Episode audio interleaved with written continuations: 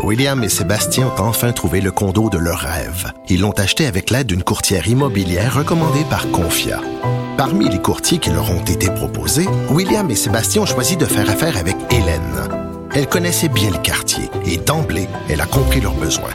Ça a tout de suite cliqué. Mais quand même pas autant qu'entre William et Sébastien.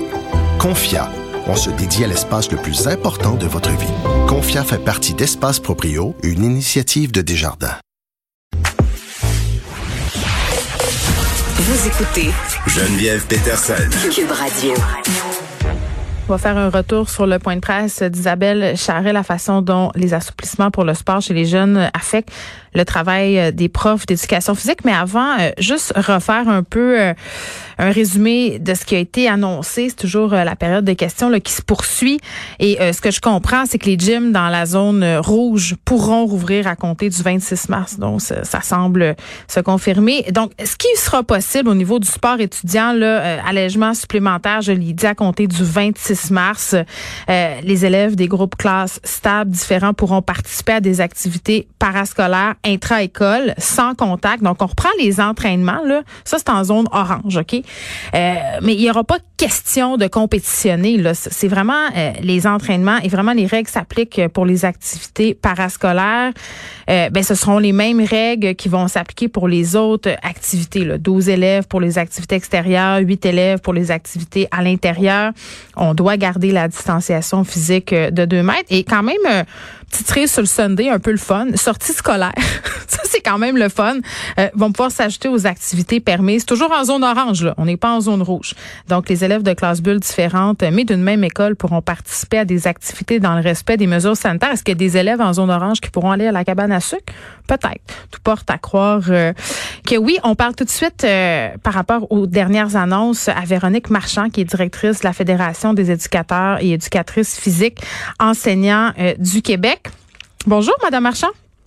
Bonjour, Madame Peterson. Bon, comment vous accueillez euh, ces annonces? Ben, c'est le premier mot qui me vient à l'esprit, c'est soulagement à plusieurs niveaux. Soulagement parce qu'effectivement, les jeunes ont, pour les, jeunes qui sont sportifs, mm. euh, il y a un besoin criant de pouvoir reprendre d'une façon un peu plus normale euh, leurs activités sportives. Mhm. Soulagement parce que le déconfinement qui est proposé est très prudent. On y va graduellement. Et pour nous, en éducation physique, c'est sûr que tout le confinement sportif, ça nous placer entre l'arbre et l'écorce. Pourquoi? En éducation physique, le but de, notre matière, c'est d'amener les élèves à être autonomes dans une pratique régulière d'activité physique. Quand mhm. les sports sont fermés, c'est beaucoup plus difficile. Mais en même temps, en étant dans les écoles, puis je pense que j'ai pas besoin de trop trop revenir là-dessus sur les éclosions dans les écoles. les enseignants ont aussi peur pour leur santé. Donc, puis on les comprend. Pour, ben oui, pour que eux demeurent protégés. Puis mm. en même temps, ce qu'on veut, c'est que les jeunes soient à l'école. Alors, il y, a tout ce, ce, volet un peu plus caché là que les gens des fois peuvent ne moins bien saisir que pour avoir des écoles ouvertes, ben, il faut qu'on protège aussi euh, la capacité du virus à rentrer dans les écoles. Oui, puis dites-moi, Madame Marchand, j'écoutais euh, Isabelle Charret tantôt là, détailler euh, ce qu'elle est possible ou pas. Puis là, on a une liste d'affaires permises ou pas. Puis même moi, là, qui étais hyper attentive au point de presse, j'avais de la misère à m'y retrouver. puis là, c'est clair que ça va devenir évidemment plus limpide pour les gens au fur et à mesure qu'on va avancer. Là, on va avoir aussi des résumés de la part du gouvernement pour nous dire ce qui va être possible ou pas. ça, c'est parce que je veux qu'on se parle de ce qui est dit versus euh, le day-to-day en bon québécois. comment vous allez pouvoir mettre ça en pratique? Parce que c'est bien beau faire ces annonces-là. C'est bien beau dire, OK, il va être possible de faire ci, il sera pas possible de faire ça. Mais vous, là, comme prof d'éduc, comment vous allez faire pour les maintenir, les mesures sanitaires? Vous allez pas vous promener avec vos galons à mesurer. Euh, les jeunes, euh, c'est quand même difficile de les contenir parfois. Là. Oui. Ben, de un, nous, on, a maintenu sauf pendant peut-être une période de deux mois, là, on, était autorisé comme enseignant d'éducation physique hmm. à faire des activités parascolaires avec nos jeunes en bulle de classe.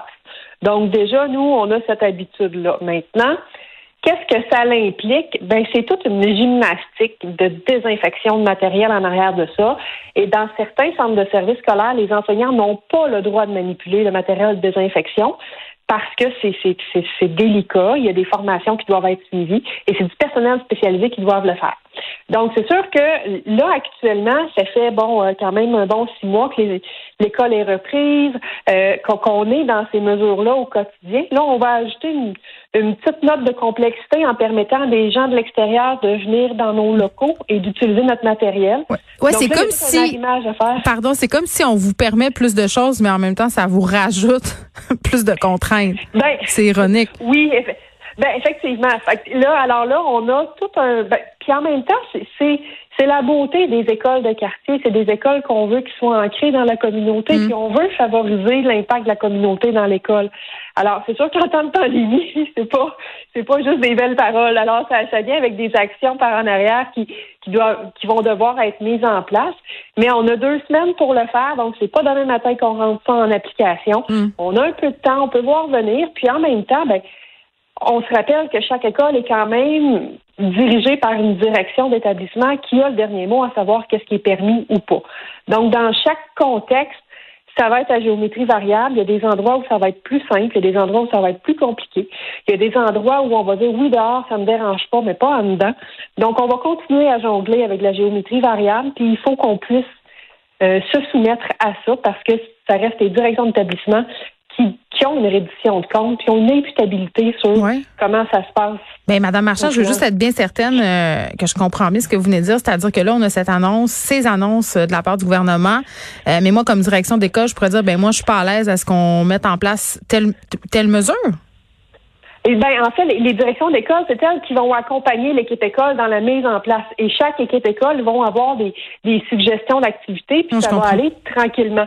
Donc, on va peut-être commencer par permettre, par exemple, du tennis ou du badminton, ou justement, comme vous disiez tantôt, on n'a pas besoin de galons à mesurer pour savoir que les gens. Ça sera pas la game de basket puis la game de ballon chasseur tout de suite, là. ben, ça risque de prendre peut-être un peu plus de temps. Donc, mais il y a des endroits où, où, les gens sont prêts, puis il y en a d'autres où ça l'est pas. Donc, c'est pour ça que je dis on va avoir un temps d'adaptation, puis c'est correct aussi. Là.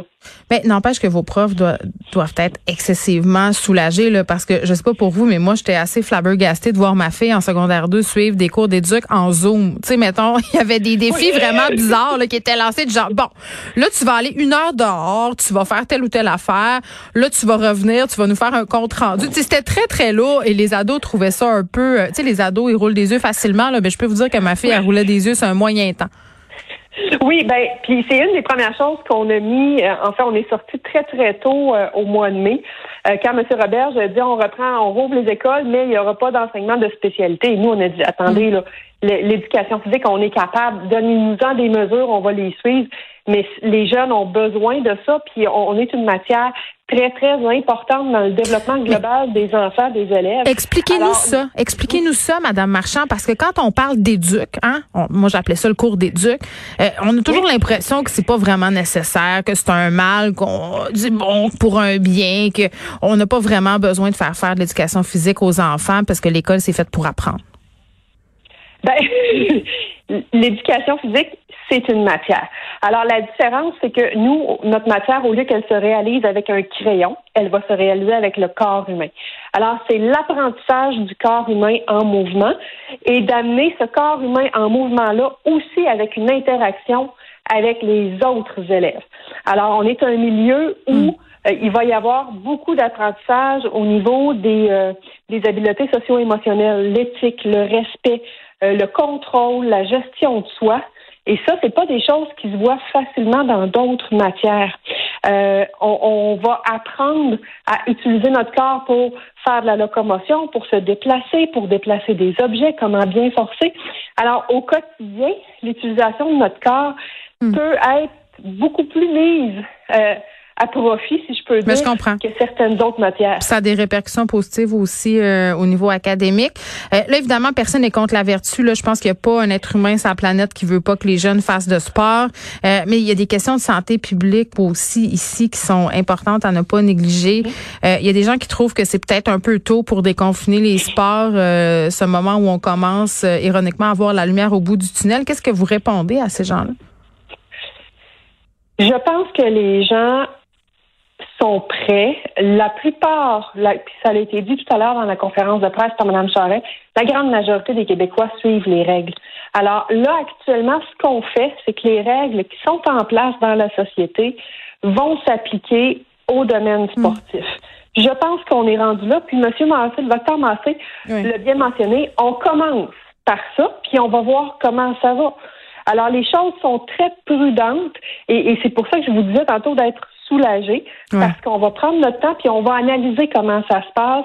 On va regarder comment euh, les gens se comportent parce que les règles sont bien suivies. Il va y avoir un monitoring des éclosions. Et avec ça, ben, les, décisions vont pouvoir se prendre en fonction de ce qu'on de ce qu'on évalue sur le terrain. Finalement. Oui, bon, puis moi aujourd'hui, je choisis de voir euh, le verre à moitié plein, Madame Marchand. Ce sont des bonnes nouvelles. Ah, c'est des bonnes nouvelles pour, pour, tout le monde, pas juste nos jeunes.